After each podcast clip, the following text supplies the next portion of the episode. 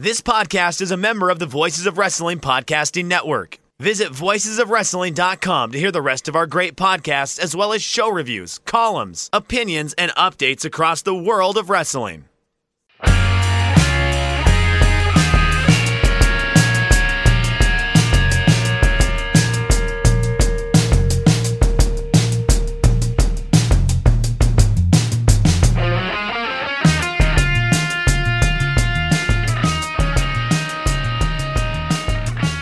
It's Shake Them Ropes. My name is Chris Novembrino. I am not only the founding member of the Big Guy Muscle and Fitness, and what was the other thing that Jericho said? Horror Club or whatever. I, I'm not only a president and owner of the Big Guy Muscle and Fitness and generally being awesome club. I am also a member of it. And with me, as always, as a visitor today, is Jeff Hawkins. Hey, Jeff, how are you? I'm a year older. I had a birthday on Wednesday. Oh yeah, that's right. You did. That's right. I sent you a card. Yeah. Um, yeah I sent the gag gift. I am. I am not only not only the president of the Hair Club for Men. I'm also a client. Yes, yes, yes. It's been an interesting morning for me. Um, one of my followers works at a radio station where I grew up around. It's just one of those things where, like, man, I remember sending out demos to those types of stations and always wanted to be in radio. And, and luckily, podcasting came along because I don't have that deep bass voice for radio. Uh, I have a sidekick voice, so I try and be a sidekick. And I gotta tell you, the on air, like the one hour, tightly measured by spoonfuls format, it's a really tough format and it's not for everybody. It's really hard to work within the margins of six minutes and 15 seconds. Yeah, well, I mean, I, I mean, I just wanted to, to spin records. I liked music. I wanted to work at like a classic rock station. I could have been there forever, you know. You know, here's Foghat with Slow Ride on WAFX 106.9 The Fox. You know, anything like that I'd be happy with. But, you know, it, it's, it's, uh, it's, it's crazy. I had that same dream. I'm a little younger than you, but like I had that same dream when I was doing like radio classes and such when I was younger. And I don't know why it never occurred to me when I was younger that like one day computers would completely make the idea of the rock radio DJ more or less obsolete like radio stations in the 90s you know we hear djs on the air all the time and be like oh yeah i'd like to be a dj that that certainly launched a lot of people's dreams of getting on the air and you know announcing your favorite record or favorite band's new album or their new hit signal single and that sort of thing. But it should have been fairly obvious to us like around 1998 that there was going to eventually be heavy automation of all playlists and playlist oh, yeah. curation. Well, we had we had playlists when I I worked at a commercial station in college because we had a student run commercial station. Um, and we had you know we had playlists. You have you, you know you have your heavy rotation. You have your you know there's a style to putting a format together and things like that. I'm I'm just uh it was one of those things though. I also thought when I was in my 20s that uh radio personalities make a lot of money on the local level and that's just not true in small markets. You know that's why they they're they're out there doing you know saturday you know you have the the, the, the pop-up tent with the station logo and giving out you know coupons for pizza at a pep boys or something you know i just uh, there was a lot of glamour i thought to it and uh and turns out not to be the case yeah, I, you know, this is the mistake that so many of us make when we're younger, where you equate, it, and this is a fallacy, you equate fame, fame and profile with money, yes. and they're not the same thing. Yes, like it, it's it's odd because in LA, I have friends who are very well known, who in certain circles who don't make a lot of money, and then I have friends who are kind of known you know, like commercial actors, it would surprise you how much money they make per ad. And I have I have a friend who gets I mean he's he's he's the dad on every other commercial and you're just like god you're raking in money and I hate you. I wish I had your look. uh so Money in the Bank is coming up, Chris. I, I have a theory about Money in the Bank, and and it leads to um, our discussion of, you know, Q1 and other things. I think I think WWE has found a very slick way to save a lot of money by running this pay per view at Titan Towers, where they already have the costs anyway, so they don't have to pay for any of the upkeep or anything, and you just tape it right there in this building that you already own that you're already having to pay to keep the lights on. Hear me out it gets even better because if you recall, one of the things they did when COVID came down is they delayed moving into their new building in in Stamford, Connecticut. Oh, right, sure. So, what they've now done is they've fired a bunch of staff in that building. Now they have all that equipment and stuff that they don't want to store and they don't necessarily want to bring over to the new building. You have a new nice office space and you don't and you know when you do these types of things and you're a big company like that, you you always you know get equipment to fit inside there as opposed to bringing a lot of you know your old cubicles and stuff like that. So they could just destroy everything in the building as opposed to paying somebody to take it down or put it in storage and write it off as a business expense and then just sublet the building after they've cleaned it all out. Yeah, it's, it's genius. You could write off all the damages as a business expense or yeah, prop yeah. put on the show. No, I mean, look, uh, it is kind of genius. You cannot like the way that Vince has been running the company and not approve of any of the moves that he's made over the last quarter, but still also recognize that the guy has you know a, a nest to protect and you know, put yourself in the shoes of somebody you actually like this would be a very cagey move if, if this is somebody you actually liked and you'd be applauding it. So yeah, good on Vince. Uh, this is not necessarily going to be a visually great show. I don't anticipate, but I will give him creativity points on the business side. Some interesting twist to this Money in the Bank pay per view. Um,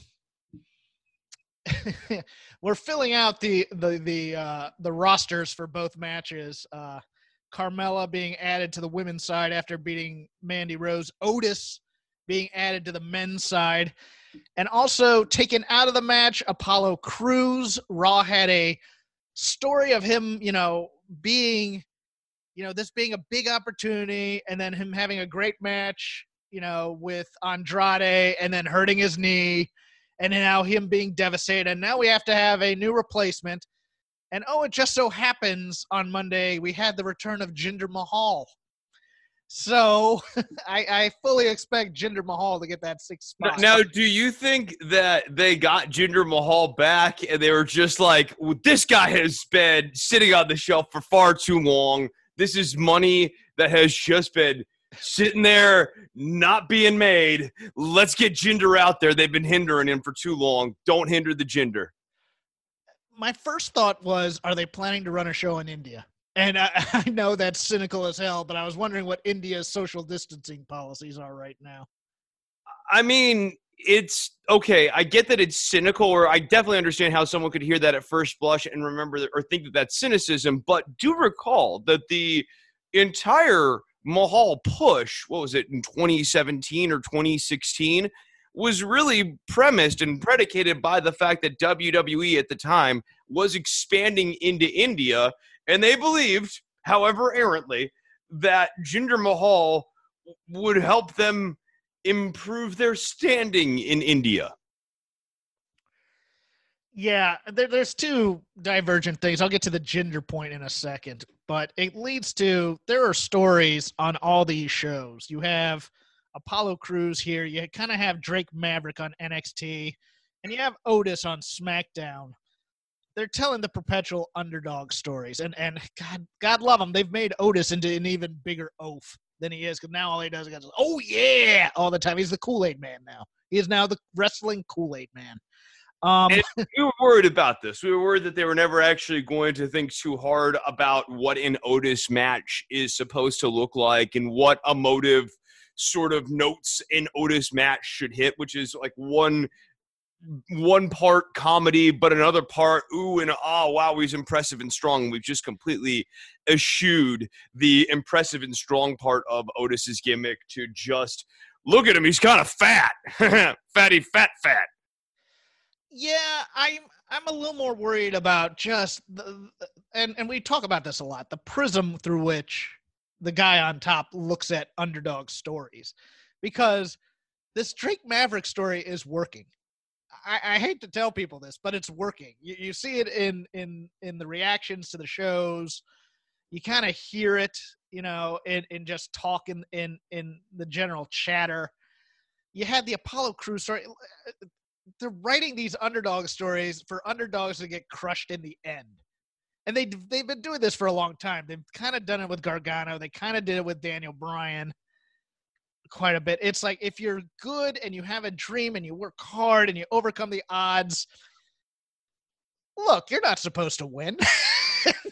it's one of those things where I don't need Rudy all the time. Don't get me wrong. I don't need the sappy, you know, some five foot eight kid makes the Notre Dame football team and gets a tackle on a play because, yeah, that's somewhat unrealistic. But we also have noted that if if if Vince were booking David versus Goliath, he'd want Goliath to win. He would be impressed by Goliath. He'd yeah. be like, Goliath has incredible size. I Look wonder if charisma. I mean, he's out there talking a little bit of college football, maybe. Did you ever play college football? Yes, Philistine University. I was a linebacker there because of my size, sir. I I was the center on the basketball team prior to that. Yeah, I I no, I was a point guard. I'm actually small for my size, to be honest with you. Um, but yeah, it's just one of those weird things where it's like they spent three weeks building up Apollo Crews, and you think there's going to be something there, and there might still be, but you also hold out the the possibility that Jinder was ready to come back, and Vince just decided, well, you know what, scrap that. I'm gonna I'm gonna push him. Although Jinder's not officially yet in the match, so I'm putting the cart before the horse a little bit. There will be a gauntlet match of sorts to see who will be the third Raw representative in Money in the Bank. But I fully expect it to be Jinder Mahal, who also in his debut crushed Akira Tozawa who is in your cruiserweight tournament, which is supposed to be your draw for Wednesday nights. And then on Wednesday night, they beat Shane Thorne versus Dexter Lumis, who is supposed to be a draw for your tag team that MVP is going to be managing on Raw. And I'm just like, are there only 12 guys? And they're doing round robin and they're just deciding we need to beat people tonight? Or are they actually putting thought into yeah, I mean, I think the real problem is that they just have a group of people informally bunched as the enhancement talent right now, and they're just doing matches to do matches for the sake of doing matches. Um, it was a danger that we were talking about a couple of months ago when this all began, which is it's it's fine to keep taping television, but make sure that when you're taping matches and booking matches that they are purposeful and that the wins and losses are purpose driven and have a grander meaning in the narrative storyline. Otherwise, you get to a point two months down the road where Tony Nese coming through the curtain doesn't mean anything at all. Uh, to stay a little bit on the underdog booking in the underdog story in WWE, I, I think part of the organization's lack of discipline, and I do think that it comes from the top, comes from McMahon for all of those years in the Rock storylines and Stone Cold Steve Austin storylines, having to be the guy who got the comeuppance at the end. And I think part of it is that in real life, Vince likes to stick his thumb in the eye of the underdog. And so there's always been a little bit of sailing against the wind that has been done by the organization when telling these underdog stories because normally the underdog's on the other side of the table from Vince McMahon. Yeah, he's he's the lone wolf who did it all on his own and had no help. And, and hates that. I yeah. mean, you go, go to that uh, promo. What, what, did I text you about? Was it uh? It was the Johnny Gargano promo. Who who was doing it on the other side? Dijakovic. Yeah, it's Dijakovic saying, "Oh, you should be so grateful to the organization."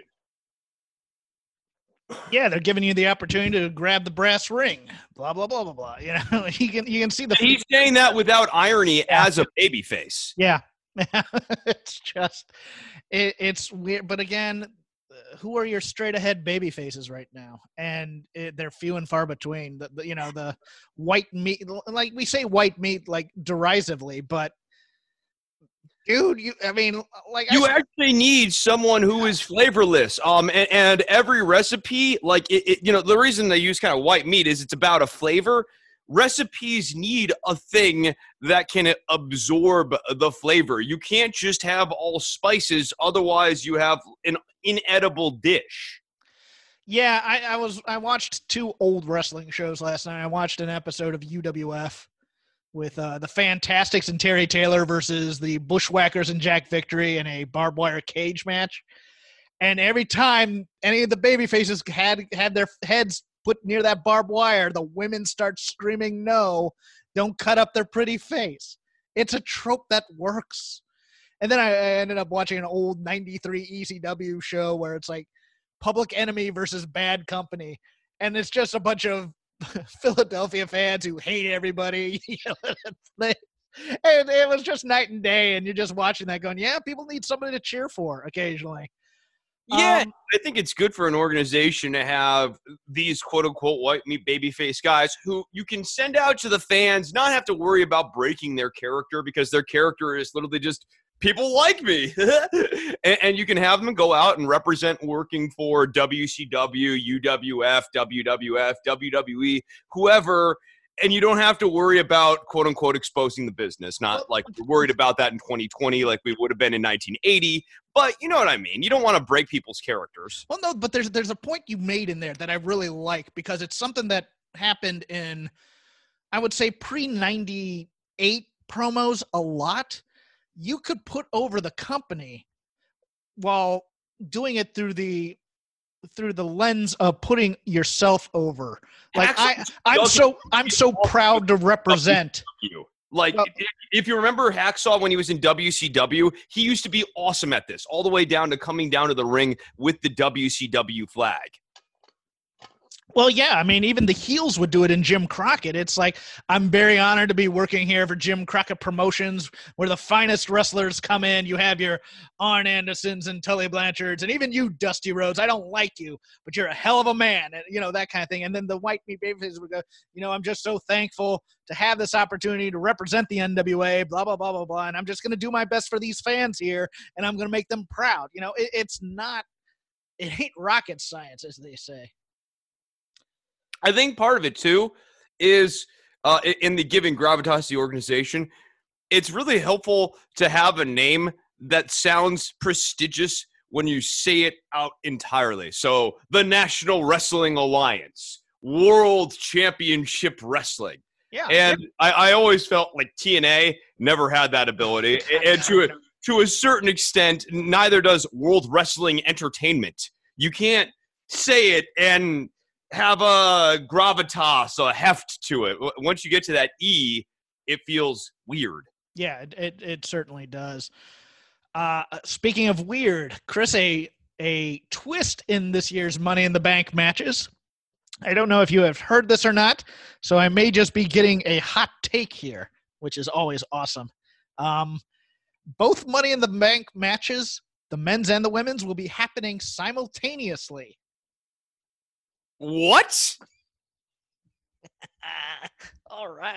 What yeah. kind of, what kind of uh let me say touch my language. Uh what kind of clustery quandary are they planning on shooting and airing on live television? Because they want to run this show live, right?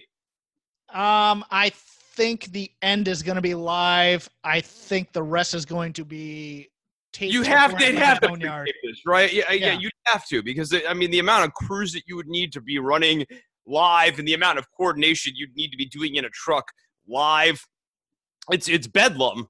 And what is the narrative point of this? There, there has been nothing to merit this stipulation of the men and the women both going at the same time, other than the subtext that all of them ultimately work at the pleasure of Vince McMahon and World Wrestling Entertainment. And so, like, what this whole fight through Titan Towers thing's really about is a metaphor for fighting and clawing and scratching your way to the top of the company.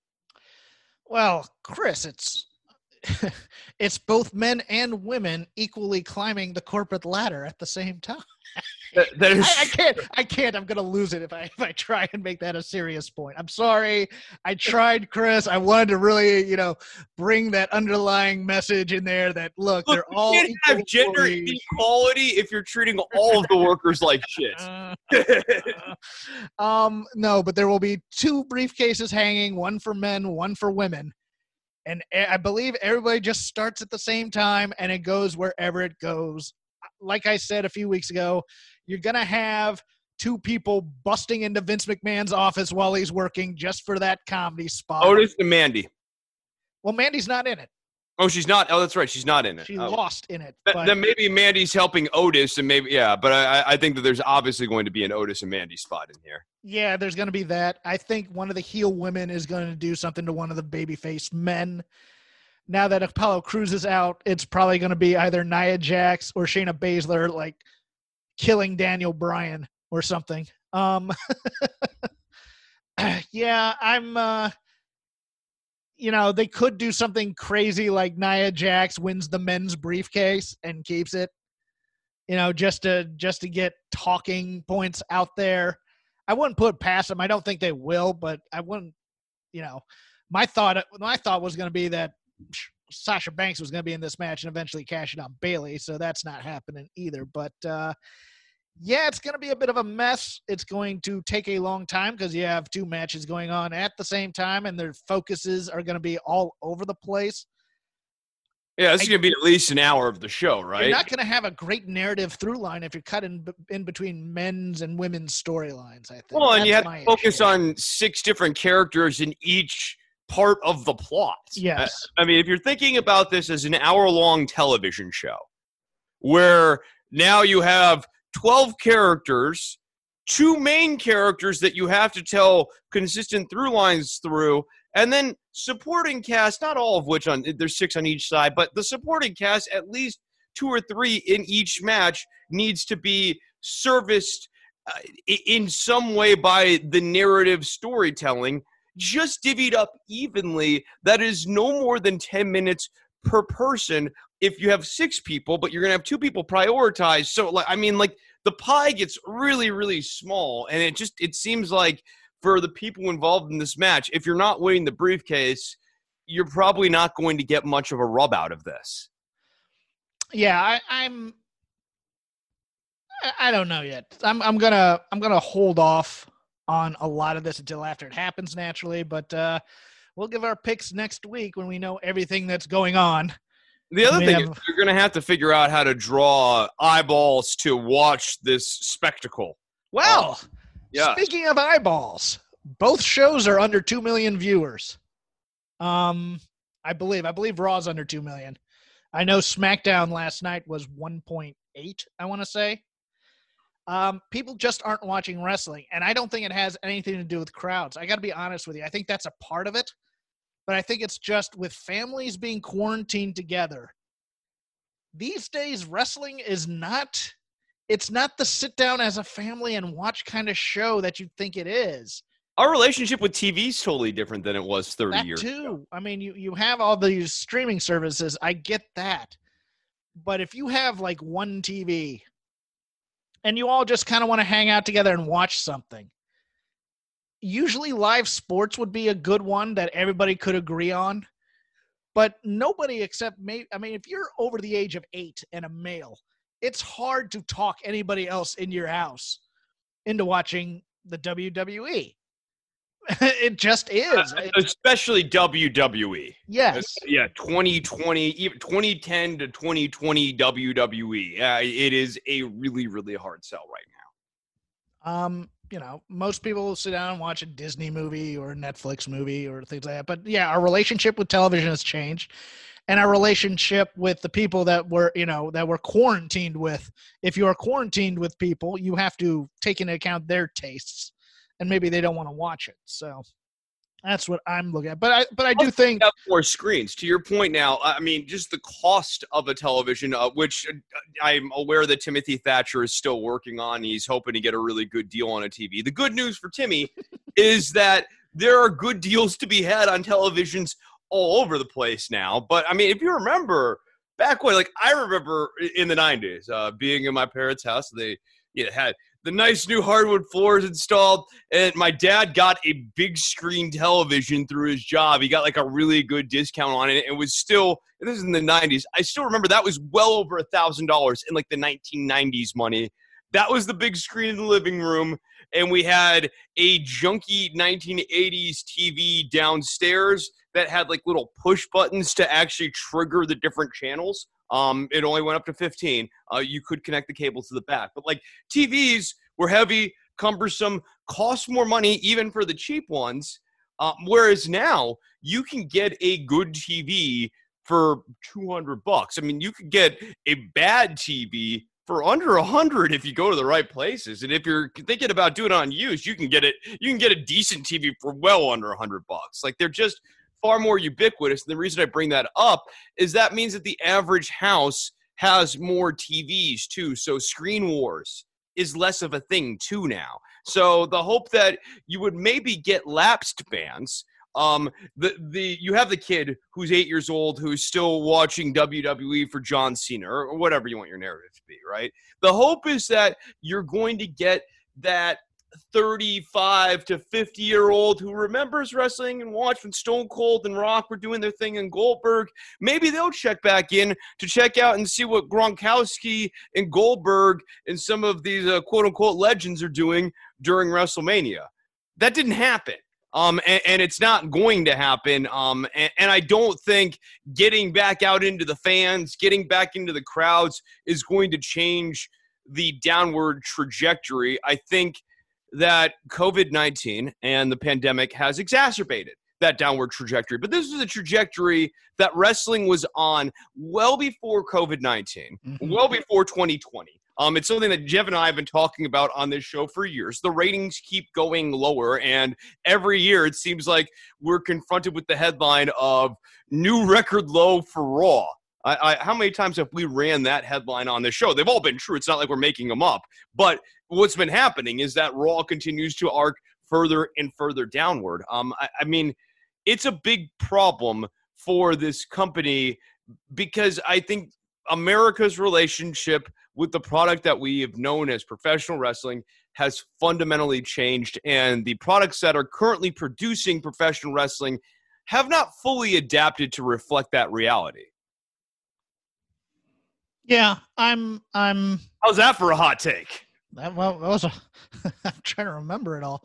Um, yeah, I'm. I'm. I'm just. I, I just think we're in a downward part of the cycle, even though it's so weird because we had bidding wars over this product because of the thought that it could change and adapt with the times, and they're just not doing that. So I, I'm. It is I'm so crazy you. that investors went like Heat ham. Is dead. Heat is absolutely. They went dead. ham on WWE when America's relationship with wrestling and with just heat for wrestling is way dead. I, I, watching, I, I love the Vice series. The Vice series has been very much scratching an itch of mine for wrestling, but going back and like watching this week, John Stossel and, and, and him talking about the '80s relationship with Dr. D. Um, it took me back a little bit to when I was a kid, even in the '90s when the business is being discussed. You have steroids, the death of Owen Hart. Vince McMahon is talking about the Montreal screw job on TV. We just had a very different relationship with this product. It was much more it was much more part of our life and our national uh, like in around the margins of society and culture at all times than it is right now chris novembrino says bring cocaine back into wrestling okay gotcha um uh, certainly it would make the promos more entertaining jeff oh, gee. yeah there were a lot of promos that were done uh, on uh, on illegal substances as as they say yeah, it's like the entirety of the Ultimate Warrior's career. uh, one piece of news that dropped: we did have another release in the WWE. Curtis Axel, uh, one Joseph Curtis Hennig, son of Mister Perfect, uh, former Intercontinental Champion. Uh, Curtis Axel. Triple H. Thank you very much. Yes, the the DQ or count out win that really elevated his career. Uh, he's 40. I have doubts he's going to get another wrestling job. I I do. I think I don't he'd know how it- much he's ever loved the business. I Oh. think that this is it's in his family. Uh, it's it's in his blood. But I think some people some people are just gravitated towards wrestling and work their whole life and rush to get into wrestling. Whereas I think Joe was born into wrestling. His grandpa was a wrestler. His dad was a wrestler. It's in his family, both and his brothers were wrestlers. Yeah. yeah, yeah, right, right. So I, I mean, I, I think, and, and in families like that, it's not that like, like the Hearts. It's not like they don't all love wrestling, but some people love wrestling more than others. And and I, my suspicion is that Joe is probably the member of the family who loves wrestling a little bit less, but loves his family and loves the family business and respects it very, very much. I won't go that far. I think he loves wrestling. I just think he has he has the unfortunate specter of being the son of a wrestler who died young. And he has a famous name and he has expectations. I think he loves wrestling. I mean, just listening to interviews he's done, I, I do think he loved it. He had a job for a long time in the WWE. He was with Florida Championship Wrestling back in the day. He's also, to me, very, very underappreciated. And I'll tell you why. He is the guy that whenever an old guy had to get back in ring shape, they'd send Axel to work with him. And Ah, okay, all right. you know, he helped The Rock get back in shape. He helped, I believe, he helped Goldberg get back in ring shape at one time too. He was that guy, and So let me modify this. Maybe he doesn't love being a performer. Maybe what he loves about the business. Chris Is- a chance though. Yeah, no, I, I think that that's true too. But I also like. I think some people like the bright lights and like really working in a character more than others. And you know, Perfect was a great character. Mister Perfect was really awesome at working in a character.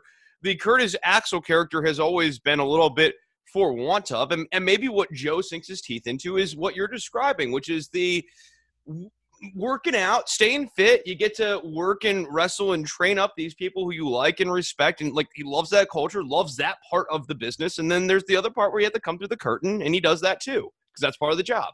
Well, there, there's a few hiccups in here. I'm thinking. Number one, there's not a lot of, unless you have other skills when you're 40. See, I, I look at him as possibly making a small business of some kind for his own. Um, in another day and time, the Fortunate Sons gimmick from FCW, which was him and his brother, and I think it was both his brothers and another legacy type of guy. That's the kind of crap that gets over in old timey territory wrestling it, it just it's just Vince really has no interest in legacy type people. Even Oh no, Vince hates putting over a business, or I'm sorry, a, a, a family as a brand because it's essentially putting over, in a way, another. except for Charlotte Flair. Except for yeah, Charlotte. yeah, yeah, for sure, except for Charlotte Flair. Um, but like it, because you're putting over a brand. I, I think you know the Charlotte thing to that point is he's not worried about Ric strolling off anywhere at this point. Right. Yeah, yeah. So I mean, but if he was, he wouldn't be putting over Charlotte Flair. I don't think. Too. I, I mean, if he thought that there's a real risk that Ric would defect to AEW and really help, you know, th- then I think that might change the dynamic of how much we're talking about Charlotte. But uh, yeah, I, I just don't think. And also, I guess Randy Orton, but but kind of a same sort of relationship. He's not worried about Bob Orton or Randy Orton kind of running off and doing something with it. But you know, he doesn't want to put over the Rhodes. Um, he doesn't really even legacy. Legacy was never going to be top of the card. It was always going to be upper mid card kind of territory and, and never be on top for any length of time because Vince doesn't like that idea. I erred a bit. It's not. It wasn't Hennig and his brothers. I don't think it was. It was Hennig along with a couple of the DiBiase brothers. I know some people were probably yelling, "Jeff's a moron" right now, but and that's very true sometimes. But uh yeah, there was some weird combination of of him and one, two, or three of the DiBiase brothers that uh, formed the Fortunate Sons gimmick. Um, Jeff, don't beat yourself up. I, I have heard from people that you can be incorrect but still right. Well, thanks. Um, yeah, I, I'm I'm interested to see what he does. I, I think he'd be a good trainer somewhere if he wanted to do that. But uh, overall, I could see him as the kind of guy who goes, "Look, I've made a lot of money in this business. I wasn't a star, but I've made a lot of money." Because just by his tenure, he probably got escalated in terms even if he wasn't on TV, probably got. And, and if he was like Bobby Eaton smart, you know, like Bobby, the, the stories were always that he was really good about saving his money. He always had like a kit and, and made sure that he was never just buying stuff recklessly on the road or whatever. If he was smart and squirreling away his money, he's probably fine. yeah, I'm uh, yeah, I'm just interested to see what happens to a guy that age making a big career change at that time. So, um, the only other thing in terms of in ring, I mean, both both shows. I, th- I think all these shows are having good wrestling. Don't get me wrong. I mean, we're having interesting choices like Liv Morgan beating Ruby Riott again because it looks like they, they see something in Liv finally. Um, but I'm fascinated by the Sheamus build because Sheamus is a known quantity. We know what Sheamus is and what he's been about, and he's been around for what 13 years, maybe more. I, my my timeline's off, but they're giving him the squash match treatment, and and I know a lot of people are saying now, you know, Jeff, you like squash matches. I do. I think there should be nothing but squash matches until pay per views. To be honest with you, Uh, maybe a TV main event here and there. But WWE No, but like a lot more diff- wrestling shows should be done through promos on the week to week. Yeah. Yes, but WWE plays by a different set of rules, and they like having you know guy versus guy matches, even though they don't have you know enha- and they view those as enhancement. But these are real enhancement matches, and those are usually saved for new monsters that Vince sees something in that he wants to build up. I get that they're kind of rebranding Sheamus as angry, intimidating badass, but we know what Sheamus is already. I, It's I- also isn't a rebrand. This is really similar to a character he's been working in various variations for the last two and a half, three years. yeah. I'm I'm just uh yeah, it's just one of those things I'm watching this I'm going, you know what, you could have brought in a Dan Math for for for, for example. Um or what is- Dorian Matha or the whatever It was Dorian Mack. uh, yeah, Dan Matha. Yeah, yeah. Mack. and and this would work for him. It would work for you know if you want to bring in Baba Tunde all of a sudden on the main roster and do that. I just I It works for the two big uh, Indian guys that they're pushing on NXT right now too. yeah I- I, I'm But, wondering but I what think what's going on with Sheamus, to kind of answer your question, is I think that some of the writers, maybe even Vince himself, have been watching the other channel a little bit on Wednesday nights and have seen the Lance Archer build and really like the Lance Archer build, like like the package with Jake, um, like all of these squash matchy sorts of things that are going on with Lance Archer and go, well, we can do that with Sheamus. He's kind of a similar casting fit for this kind of character. Let's just do it with Sheamus without any real consideration of why it works when you do it with Lance Archer. yeah I'm uh it, it's weird because I I just think they're just building him up to beat Daniel Bryan again. I gotta be honest with you. I, that's what I see. It's like every time they build up a guy like this, it's it's to feed it's to feed Daniel Bryan to him, pretty much, and make him a contender. I that that's the other kind of interesting note for me from the two main shows. Not a whole lot going on in there other than you know the story of Apollo Crews on Raw, but uh, uh, Daniel Bryan is currently in his. Oh, you guys think this guy sucks? I'm to get a three and a half star TV match out of him, and he had a pretty good, fun, entertaining match with one Baron Corbin. And I'm not a Baron Corbin detractor in terms of wrestling. I'm a detractor in terms of the character. I find a little bit grating. Yeah, in Um, terms of wrestling, he is a light version of the Big Boss Man.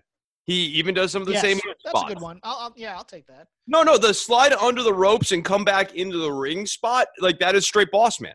Um, and he does the the sidewalk style slam, um, which he calls the deep six. Like there's a lot of very big boss manny type mannerisms to Baron Corbin. Um, but he's not nearly as intimidating as Boss Man, and I don't think he's as talented. But he's still not he's not unskilled. Um, and to be called a big man in the vein of Big Boss Man is a good thing. Agreed. Um, Yeah, so I, I really had not a lot on the main roster. Uh, I don't believe Asuka was on this week, so uh, Aunt Pam and her friend have made up, which I like. Only they'll probably end up miscommunicating in this tag match. They're having a they're having a tag match with Bayley and Sasha versus uh, Lacey Evans and Tamina next week. uh, yeah. Um, Tamina, noted babyface. noted babyface to me. Although her social media attempts at baby facing, I gotta say she's top notch. She has a sly sense of humor, and I I, I like her.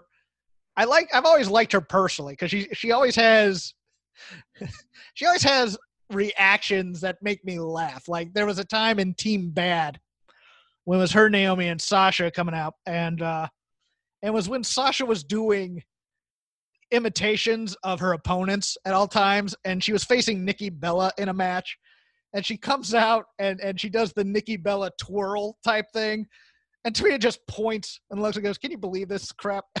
I just I howled at that, but she's she's trying on social media. You should take a look at her account. It's, okay, yeah, yeah, for sure. No, it's that, quite that entertaining. Uh, as for the two Wednesday shows, I think once again it was a winning week for the most part for promos. I'm liking that they finally have gotten to. We're just going to talk to the camera, although there are some, like the Dijakovic promo. Uh, it was a good promo, but I would rather he talk to the camera versus I'm just on a stroll with a cameraman right now. Yeah, no, he did, he did a nice job with the content he had to deliver, but Yes. I, I- do think that the content itself had problems, which I was referencing earlier in the show. I think it's helping Damian Priest quite a bit in these types of things. Absolutely. No, and I, and I think Priest is totally the type of guy who should be, Uh, his characterization should be done through promos like this, right? I think both Darby Allin and Cody had great promos at the beginning of AEW. I love that. It really hyped me for the fight. Yeah, yeah. No, I I loved the promos from both Cody and Darby Allin, but we'll talk about the Rhodes Brothers matches when we get to those. Oh, okay. We're gonna go over matches now. Uh, Yeah, if you want to go over matches, do you? well, have, let's do get well then let's get AEW out of the way, and then we'll do NXT because uh, we are kind of treading on toes, but uh, we go where we go. So the heck with it. We go where we go, and we step on your toe. Put that on a T-shirt. Put it on a bumper sticker. Our boy Mookie got a little bit more TV time. Uh, noted heel Chris Harrington there. Saying that for years, it's just great to finally see that Oh, yeah, recognized you know, on a national level. I mean, there's a rumor he once kicked a baby. I'm just saying. I'm Yeah, not- I don't have any. No, I've been here. A lot of people have been saying it. It's out there. it's in the discourse. So what uh, stood out from you from AEW? Uh, so I liked the work in the Darby Allin Cody Rhodes match. Mhm. However, I thought the move to turn Darby into an opportunist was too cute by half. First, i if he's going to go opportunist, he needs to just go straight heel. Um, I, I think that that's important. And then for him to change tactics and still lose, and lose in the way in which he did, I think did Darby Allin's character a serious disservice. The the promos were great.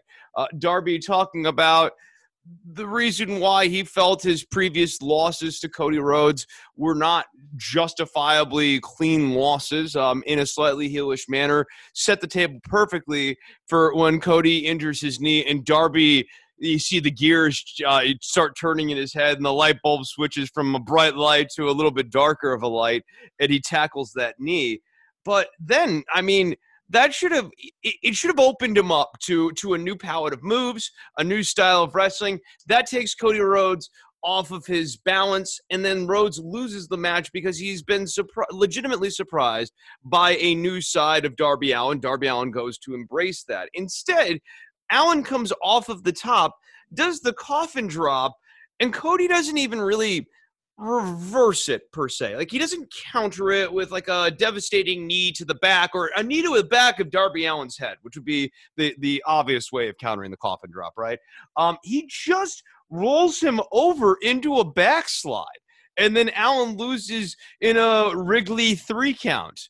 Um, I, I hated that because if you're gonna turn over a new leaf, we we need to see some sort of reward for it. Otherwise, what's the point, and why would he stick with it? I think they're very nervous about turning Darby Allin heel. I got to be honest with you. I think they thought about it. Then don't try to butter your bread on both sides. They are, they're, and that's what they're doing. Is because I think the crowd loves Darby Allin, and I think they're playing this obsessive gimmick hard because they want to make him a heel. But I don't think the crowd's going to go along with it. I, I think I think this crowd, the AEW crowd, He's going to be Sting. What, what, what's going to happen is if he goes into heel mode, he's going to come out through the crowd. He's going to appear out of nowhere. He's going to hit somebody with a skateboard or a baseball bat, and the crowd's going to lose their mind every time. Oh, I completely agree with you. Turning the guy heel seems like a fundamental mistake. But if you're going to do it, you've got to friggin' do it. So, Um, so you, yeah. you're you're thinking he's going to be like dark anti-hero.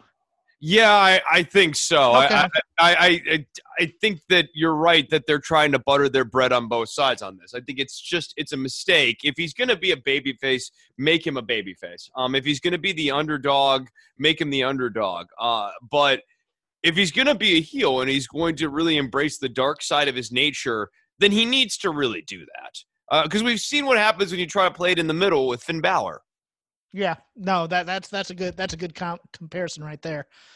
Um, thought the bubbly bunch video was better this week. It's obvious some wrestling pundits had not seen the stuntman video that this was based on. Um, I did like Lou Ferrigno with a taser. That Yeah. Jack Victory creeped in there too. I appreciated that. Who? Uh, Jack Victory. oh, that, was that Jack Victory? Yeah, there. There's. I'm pretty sure Jack Victory's in there. I don't think that's Jack Victory. I think that might be like Duff McKagan or something. like, I- Is, it okay? I, I I wasn't sure, but I like, was yeah, gonna say if they got Jack Victory, I, I know they had Ted Irvine in there. They had yeah. uh, No, they had. Oh, some- that's who it. Oh, that's who you're thinking it was. The guy in the hockey jersey. yes. No, that's Chris. That's Chris. Uh, that's Chris Jericho's dad. Oh, that's his dad. Okay. That's no, Ted no, Irvine, the uh, okay. noted hockey enforcer. Yeah. No. I. Oh. Oh man. Okay. No, that makes sense now. He looks like old Jack Victory. Am I right? A little. A little. A little. Yeah. Um, older Jack Victory.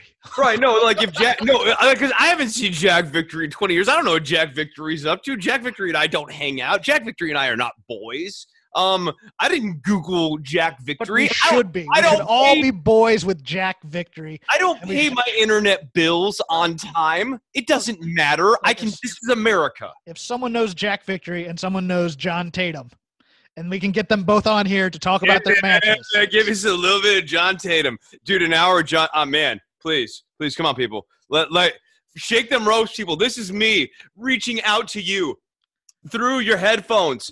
Touch me, feel me. I'm like Dusty Rhodes coming through your headphones. Get us Hollywood John Tatum. Bring him onto this show. SRS is now uh, is asking, who do you want me to see a video interview this time? I'm gonna put John Tatum and Jack Victory just to just to troll him. yeah. Um, the Brook, uh, not The Brooklyn Brawler. I was, I was not the Brooklyn Brawler, the Britt Baker. I was gonna say Brooke Baldwin uh, from CNN. The Brooke Baldwin heel experiment, and she is a heel. No, um, the the Britt Baker experiment is working for me. oh yeah, no. I, I uh, calling uh Rebel Reba. Yes. love it, Love it. Like like having everyone around Britt Baker hate her and think that she's an inseparable piece of crap, but still have to kind of like kiss her ass a little bit and, and Baker doing this self-absorbed I'm a role model stuff. Man, no, this is great. You you said before, I, I'm stealing your thunder here. This is w- what the Bayley I'm a role model character should be should have been templated off of or in the vein of. And Britt Baker has really out role modeled Bayley. Now, now here's here's the thing. I, I see a lot of people giving Kenny Omega credit because it was his idea to turn her heel. I'm not going to go that far just yet because she was supposed to be basically the baby face face of this division after after Kylie Rae left, and they just did a terrible job with it. So Yeah, if you're going to give credit for this iteration, you have to give recognition yes, for the redirection, which is a concession that at best, like this is a redo on the homework assignment to get 50% credit. Like if you remember back in school, that old gimmick. Um, like he gets points for how Britt Baker is going, and if Britt Baker was the original homework, he would have gotten an A on the assignment. But in this case, because it's the second attempt on the assignment, you only get like at best a C. And I think he's probably right up on that. But they, they've mishandled Britt Baker. And I, and I also think that they're crutching a little too much on Tony Schiavone and goodwill towards Tony Schiavone to get Baker over um, and, and over relying on it. Uh, it's not that it doesn't work, but I mean, we spent a long time on Tony's appearance this time. Yeah, I'm here here's here's here's the thing. I i you it, it's one of those things where you have to criticize but you also have to give credit at the same time because aew more than any other company right now when something's not working they just drop it and they go another direction. The nightmare collective with brandi and uh and uh kia uh awesome kong yeah, yeah, the Dark Order. That was the dog's balls. And we were all talking about Yeah. it like it was the dog's balls. And the next week, not only did they drop it, they took that opportunity to like work it and leave it into storyline by saying, Hey, you know, there was that one guy, his heart wasn't really in it. He wasn't even connecting with his punches, which I thought whoever came up with that, give that person a $500 weekly bonus Mhm. that, that was a genius line. Um, no, they've been very good at recognizing when something's not working and abandoning it and being dynamic. And you've got to give them credit for that. And then uh, Dustin Rhodes and the Murder Hawk monster. I just like the Murder Hawk. I, I the mo- you know, come on, Murder Hawk is awesome. Uh, straight '80s movie trope right there. I mean, it was a little bloodier than I thought it was going to be, and you know, I, I Yeah, have that a felt very weird in this particular moment that we're in, right? I have a logic question because it used to be taking off the turnbuckle pad and putting a guy into it was a disqualification. But, you know, having Archer standing over his his victim taunting taunting the man who will who will fight for his brother's honor. I mean, that's straight 80s cheese right there and I'm all for it. Yeah, so I liked a lot of beats of this. I thought the match was a little bit longer than it needed to be in this part of the Archer build. I think that Archer should have had a obviously a more competitive match than he's had with like the the no name people he's been in the ring with. But I think he really should have and, and I, largely he he really overwhelmed Dustin Rhodes. So my issue is not even with the the way the match was booked. I thought the the ratio was right. It was just a little long. I think he should have cut through Rhodes a little bit faster. Rhodes should have been crawling for his brother. I love the I love the people, uh, the the wrestlers yell, the heels all yelling, "Give up, give up, give up," and really needling Dustin Rhodes. Um, but yeah, I, I thought the match was pretty darn good. I, I had far fewer problems with this than I did with um, the earlier Cody Rhodes match. Yeah, there, there's a lot of long man. I mean, they had a 40 minute opener on Raw. I mean, that was No, just I- I mean, when you look at the match lengths, like I was just, you know, I was looking over at F4W and just reading a recap before we got on the air here, just reviewing these match lengths and the people, the personnel in these matches and how long you're giving them in terms of time. And, one of the other big problems is because Vince, um, as we were talking about earlier, not wanting to build family names with brands, right? Or as brands. Vince doesn't like to build up even wrestlers as brands, which is why you get like changed down to one name or we change your name entirely. We come up with some new look for you that you've never had before. He doesn't build up any of the talent enough to really justify giving any one talent other than like maybe Roman Reigns or Charlotte Flair or whatever a 40 minute match. And so it's really weird when you see someone like Andrade in a match that's like 36 minutes. Yeah, and there's no real heat to it either. It's just moves, Right. moves, moves. Headlock to rest, moves, moves, moves. I mean, I can watch a 40 minute match if there's a compelling feud to it. But this is Or just Japan style booking narrative weaving throughout, like Tanahashi and Okada. I'm not saying I expect Andrade to be working up at th- those levels, but like, you know how New Japan, especially in the early part to the middle part of last decade, really had they had a good sense of narr- narrative intensity in the matches, right? Um, I, I think you could do that. Uh, you can you can build up some of these talent, but the, but they keep working the standard seven minute WWE match format only extended over 36 minutes. Yeah. The same, I- but longer. It. I mean, which I, I get to put this in music terms. So you, you like the song that's two minutes and forty five seconds, right? What if it was four minutes, Jeff? Oh, here, here, yeah. Sorry, I'm, I'm, I'm, yeah, I, I'm, I'm still.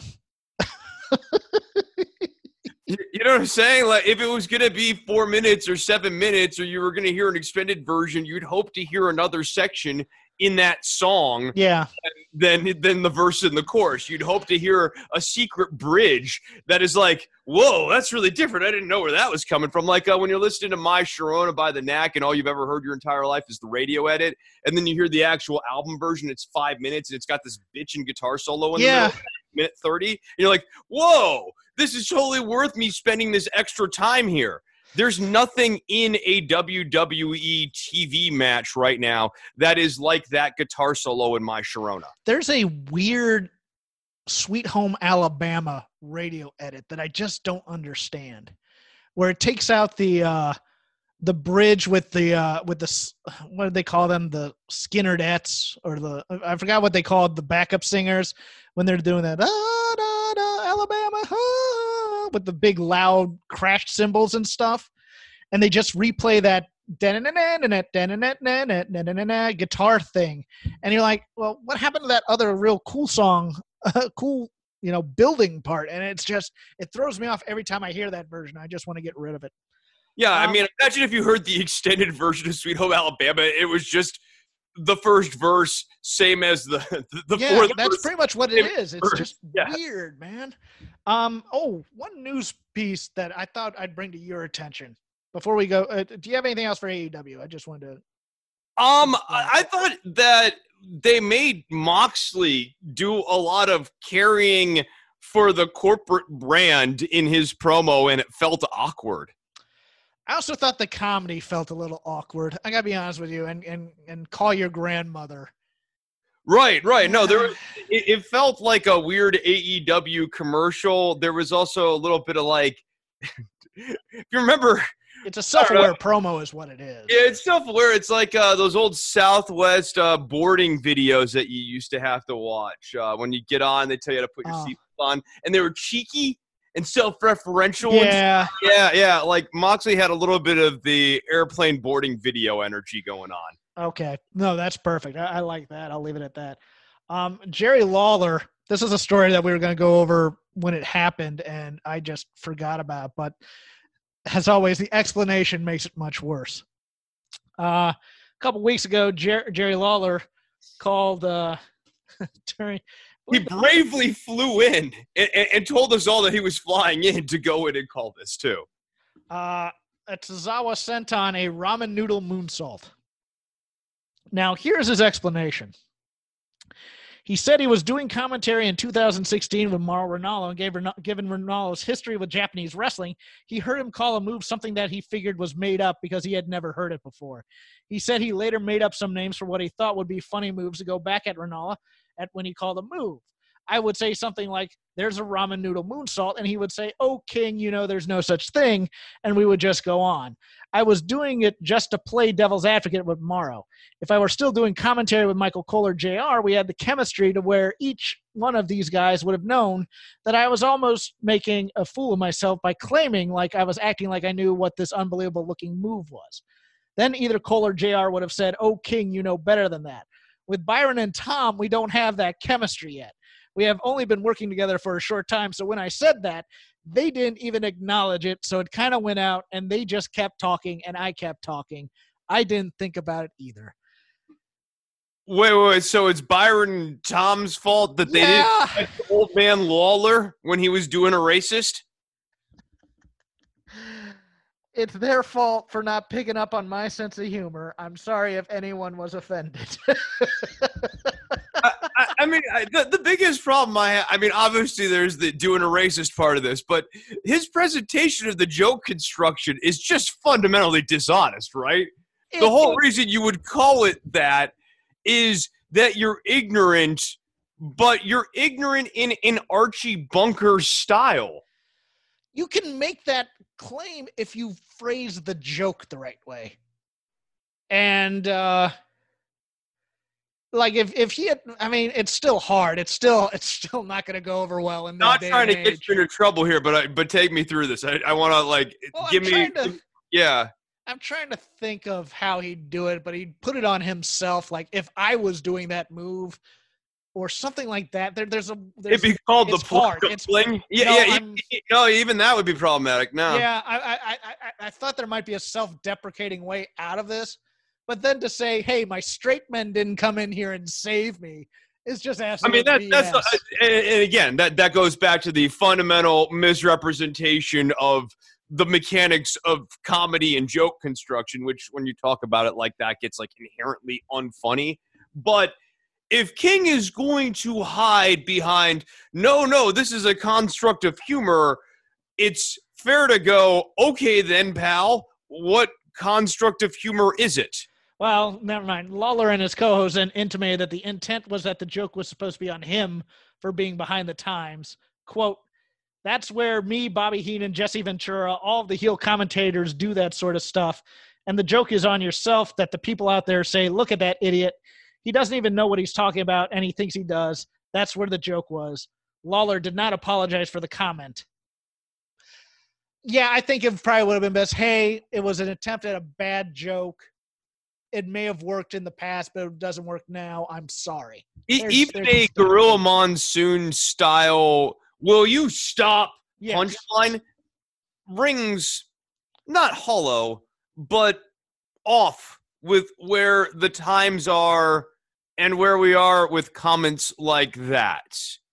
We would expect somebody to, you know, receive some sort of disciplinary action and not be allowed to be on a live microphone if they were making Well, the real sin was it just wasn't funny. I mean, no, and, and like yeah, that the the original sin in all of this is that like you could get away with far more if it's actually funny because part of something being funny tends to be that it's it's hitting on something honest, right? Um, whereas that's the other part is uh, go back to the original joke. What is the the deeper truth that we're getting at when we mislabel a moonsault? I mean, Heenan has two lines I can think of off the top of my head that you can't say in this day and age, but they were hilarious. So, you know, we, we don't. Oh, he has tons of lines that you can't say in this day and age. Um, and some of them, like, it's weird because some of them now I'm like, it, the the problematic versus man, this is really funny. yeah. Like, like, like that that scale is really heavy on both sides now. Um, but to that point, I'm willing to get past a lot of things with Heenan. One, because he's no longer with us and isn't here to talk or to explain his thinking and where he's thinking about these things at this current moment now. Um, a- and and two, he was funny as hell. Yeah. People are now saying, hey, Jeff, what are the two lines you're thinking of? It. Oh, no, you don't. no, hell no to the no, no, no. I am not getting canceled on my own podcast. Thank you. Um, That's my job. no, jeez. I will cancel you, sir. well, you know, like they canceled uh, I Star know- Trek. Oh no, sorry. Just mail that one to me a little later, all right? uh, so moving on to NXT. Moving on to NXT.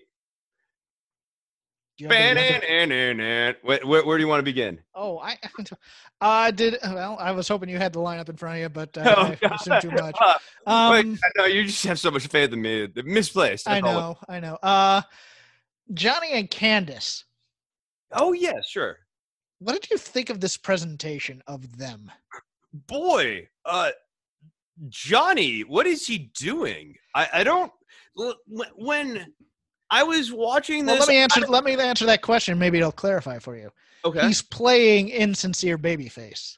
Yes, I, I get that. I, I'm just I'm trying to understand when Johnny and Candice backstage were discussing what their on-screen dynamic is going to be like going forward. Like, I, I the insincere babyface thing makes sense, but I, I just I don't I can't imagine the conversation between Johnny and Candice. It just I get that they're doing templates of characters. Candice is your standard mean heel, um, who who used to be nice but now now has a mean edge. Um, and, and I actually I will say this: I enjoyed. I thought Kacy Catanzaro did her part pretty well. Um, Like I, I thought she did a good job looking across the ring and seeing somebody who used to be her friend who's not her friend anymore. Um, but Johnny did. I, I don't like his character right now. Yeah, it's a little over the top. It's a little. I think people just want to see Johnny and Candice be good guys. To be honest with you, um, I just don't think people are buying into the turn of Johnny and Candice. yeah, I, Yeah. I, I think that I think once audiences come back, they'll turn on them, and who knows? That might be as early as next week with quarter No, filled I- crowds. They have yeah, they have a bigger problem, which is uh, going and trying to run again in front of quarter-filled audiences that are quarter entertained by some of the booking choices that WWE has been making.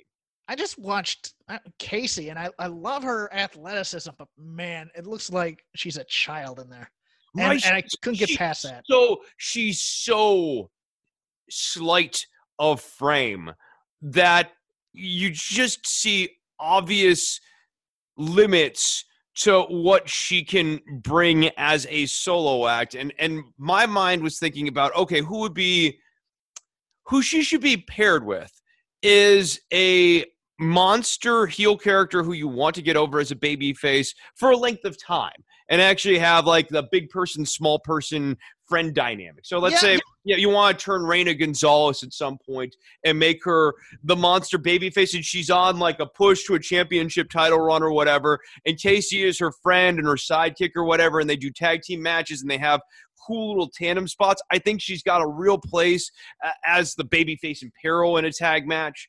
Um, as a singles talent, there's just a there's a clear ceiling because of her size.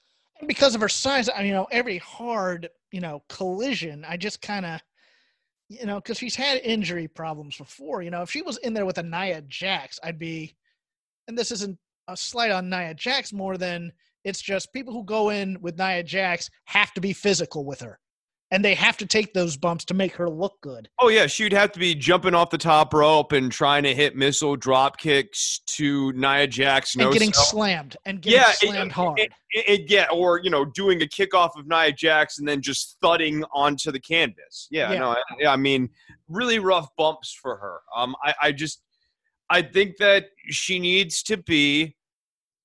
She would have been great if she had really been long term booked as Candice LeRae's best friend, and that this was a deeper storyline Mhm. because like that's that's kind of the underdog ceiling for her, and Candice is about as big as she can credibly be working underdog without you having serious issues. Um, it is neat though to have someone theoretically who can seem like an underdog going into the ring against Kylie Rae, right? Like, Yeah. like Kylie Rae is not a very big person, but Kacy Catanzaro She's vicious. She's Yeah, vicious, and they can work that that. Cesaro booked properly and established properly would be someone perfect to tell that story with. Um, yeah, But but yeah, I, I just see real problems with her as a singles talent. I I think also look the the time to push her was after that first Rumble thing when she Right, came yeah, out yeah, right, because yeah. because she Played still had the American Ninja Warrior fame on her, and now that's kind of a few years removed.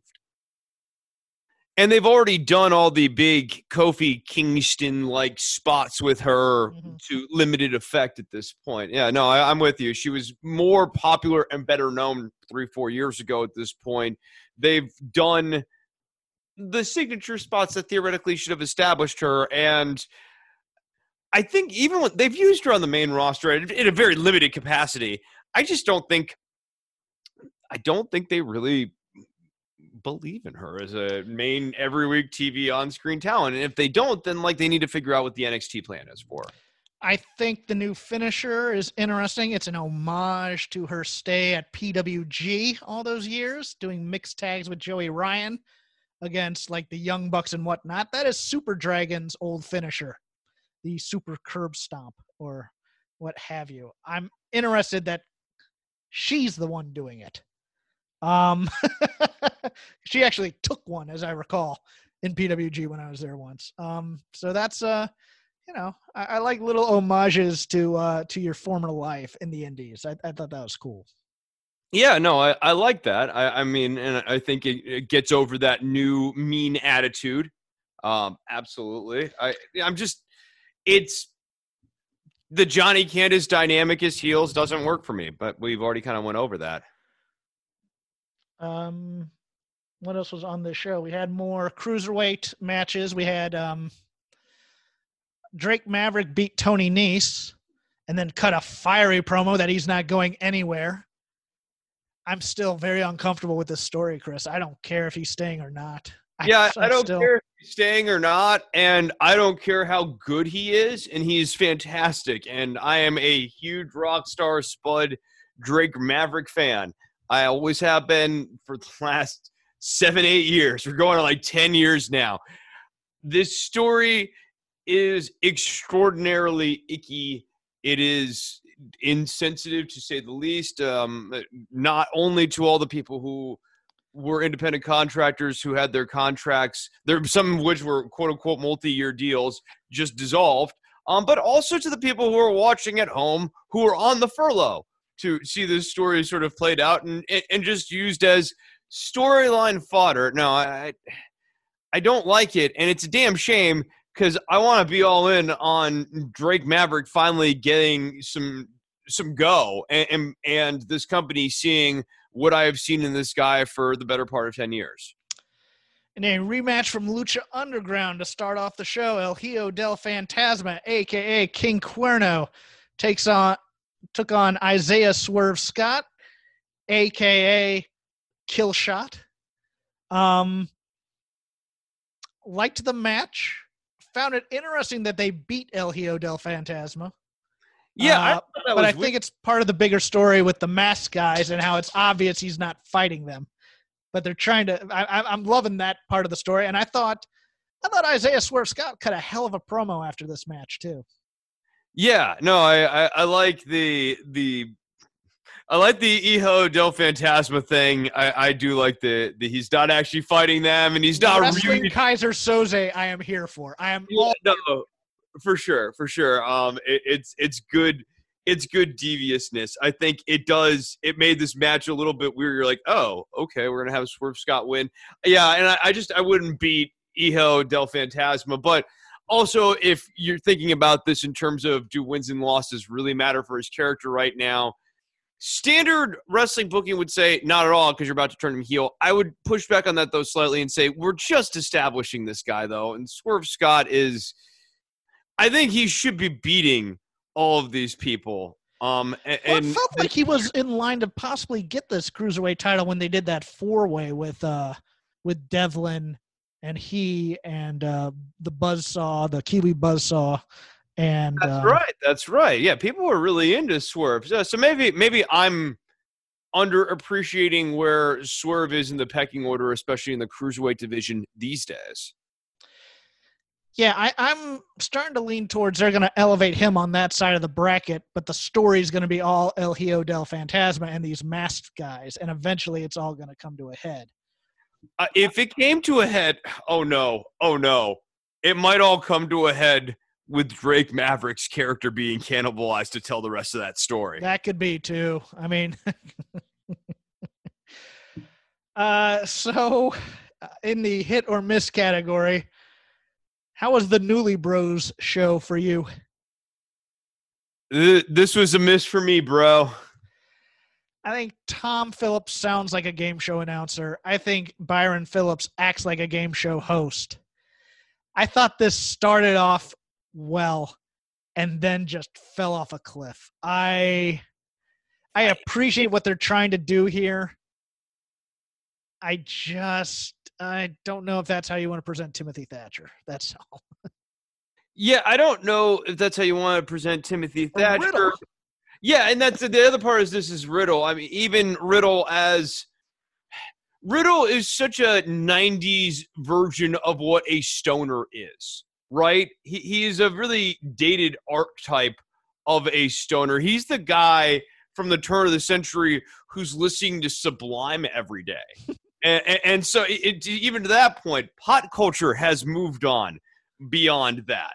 Um, how much do you want to be highlighting pot culture? That that's certainly an open question to discuss, but we've moved past that, so I'll leave it to the side here. Um, but the presentation of Riddle, if you're going to embrace that, um, is needs to be more reflective of where your Stoner is now. Maybe watch Pineapple Express. That movie's almost 15 years old, but that would give you a much fresher coat of paint on what a current Stoner looks like. Oh, it feels like they went back to old, not even ECW, but WWF Rob Van Dam promos.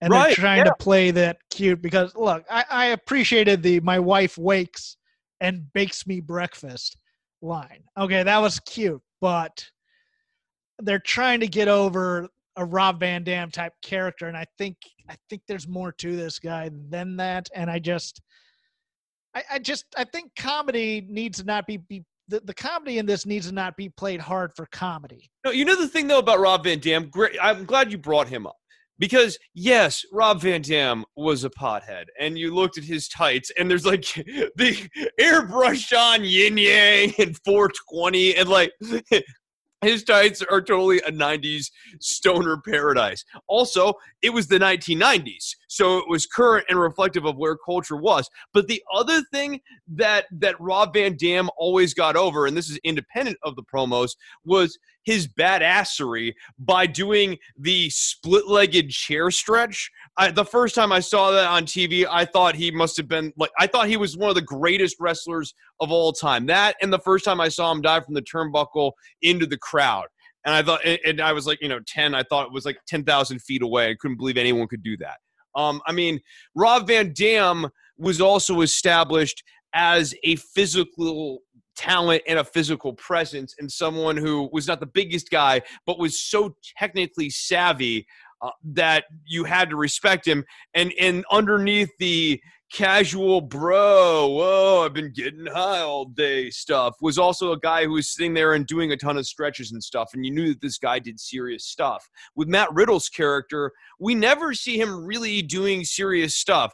Or more importantly, he does serious stuff every so often, but he doesn't have a serious signature stuff training spot in the same way that Rob Van Dam had these split chair stretches.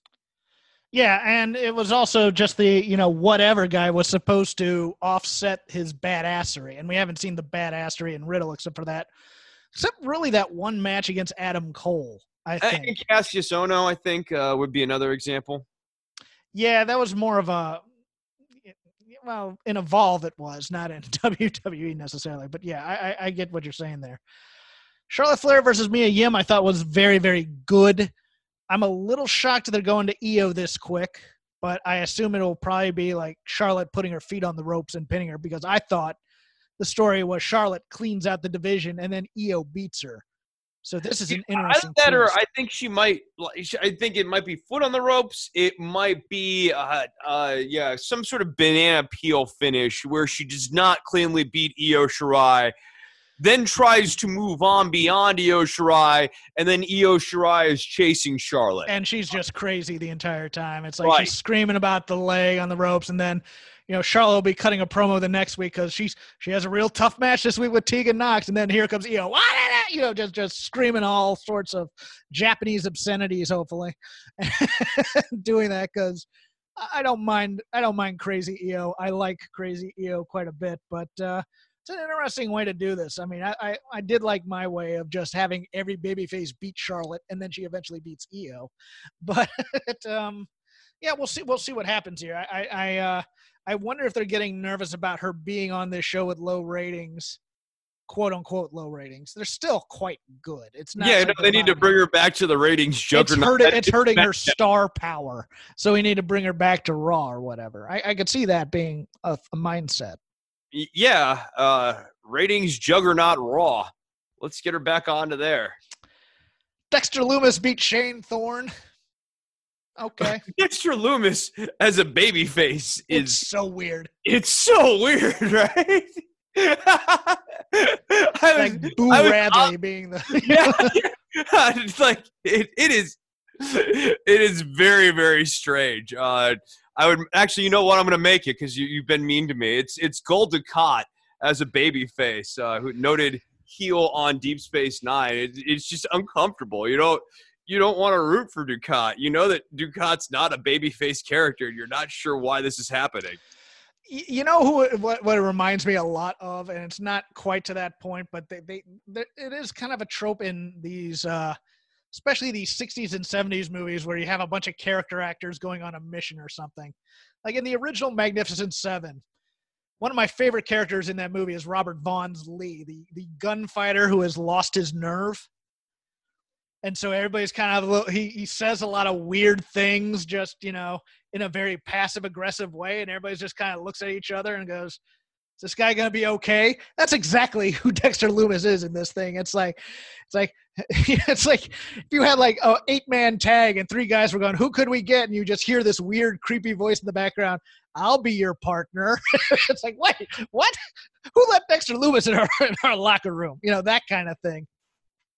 Uh, was Velveteen Dream on this show this week? Uh, he is hyped for next week, I believe. Right, right. Yeah, no, it's interesting. Uh, we've had we had a week of him not on TV. Don't, We've I'm had not- a week of him not on TV because of charges that have not been. Uh, yeah, so we're still not talking about this, huh? Yeah, I guess not. Or, or well, are we?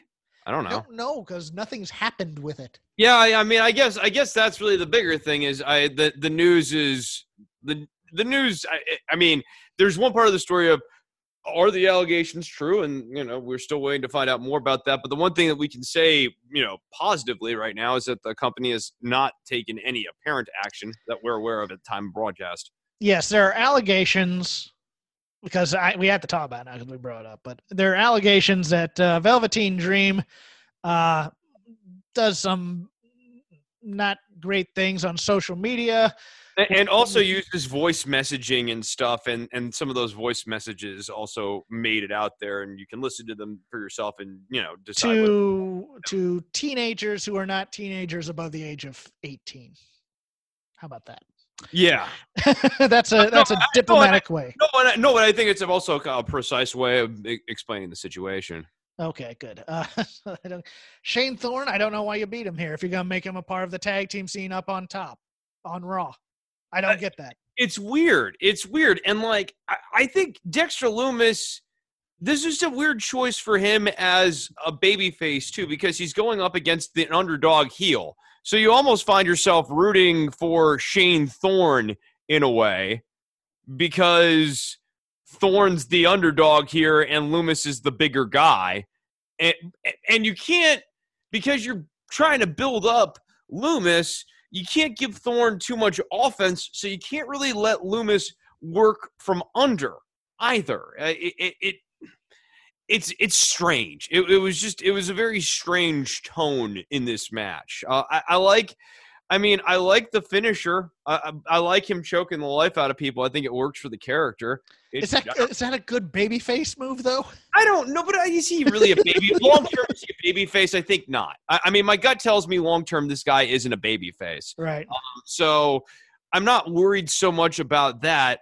What I am worried about is making the sell to people and getting them to bite on the idea that this guy might actually be a baby face, which I don't think he is, but I think you need to trick people. And I don't know that they've done a lot of work on that front. And then uh, so we already did Maverick and Nese. Uh, Keith Lee retained his title against Damian Priest. Thought that was a pretty damn good big man match, and then it had kind of a sports entertainment ending with the nightstick. But up until then, I really was enjoying this. I think, I think Damian Priest needs to be part of a group, and I think they need to actually have inter- group interview types. Like if if he and Finn Balor were made a package, I could I could see loving that quite a bit. No, no, no. I, I got it. I got it. Damian Priest and Hijo del Fantasma need to be like a tag team, and, and you need to have the two mass dudes as kind of the underlings. But but whatever this future faction is with Hijo Priest needs to be a part of it. Okay, Because then you then you've got a really solid promo base too. Fantasma's a good promo. We we talked about this before. I like him. He's he's got he's got a good command of English. But if you have him and Priest there, like th- those two guys can totally carry the energy that I think needs to happen. and that's all I want. I, I just want I just want some solid promos, and I think Priest can do that. If if eh, but I just think I think this character, especially the there's nothing. I love Damian Priest, but boy, when he does that weird. uh the weird gesticulations during the dun dun dun dun dun dun dun in his theme music, I just go, that's so lame. I just want him to be a bad. Yeah, his like weird rocking out thing. that Yeah. yes. No, I, I hate that. Like like that. th- Everything that everything that he does when he comes out is lame as hell, right? And the, he's the- just the ri- arrow. rising above a garbage entrance. You know, make make him like Larry Fishburne in King of New York or something. You know, just just to have him be that kind of because that's what I thought he'd be kind of Think about when how they did the first he had promos. Gangrel's entrance. I don't even I don't even need him to be supernatural though, man. I just you know just Gangrel just came up on the platform with the flames. I, I- you know what I mean? Like you don't have to go all the way and have him drinking the blood or whatever. Um, although like the chalice did give Gangrel a little thing, and Priest was kind of working sort of like oh, that. I got an archetype. I got an archetype for you. Cyrus from the movie The Warriors. okay. The all guy right. goes, "Can Yeah. you dig it?" Yeah, Yeah. him. Yeah, that'd be kind of cool. Uh, that's all I got. You got anything else? No, I think that's it. That's all I got. Plug your shiz. Okay, so don't worry about the government. It has lots of new episodes out. I've been been cranking them out like I, I would love to be doing on a regular basis. Go and check those out on don'tworry.tv. Also, if you want to support the show, patreon.com slash DWATG. You can get premium content too. Put out a premium episode this week. So if you're interested in that, go and check that out. On the Family Podcast is available for listening. We will be taping again at some point. I don't know when that is. Um, and you can find me on Twitter at C H R I S N O V E M B R I N O. As always, if you want to give us a tip, you can do it at our Red Circle site where the show is hosted. Part of the Voices of Wrestling Network. Listen to all our shows. If you don't like us, there's probably some wrestling that you do like that you like to listen about. Open the Voice Gate, everything AEW, and of course the flagship with Joe and Rich talking all around the horn of Japanese and American wrestling, and even some Mexico here and there. Uh, I'm Jeff Well, Hawkins. If you don't like us, No, they like us. No, they, they should. If they don't, they should take a long look in the mirror. Oh, Really ask themselves what's broken inside of them. You know what they shouldn't like is Star Trek. Yeah, they should like Star Trek. No, they should not. No, yeah. They, happy birthday, loser.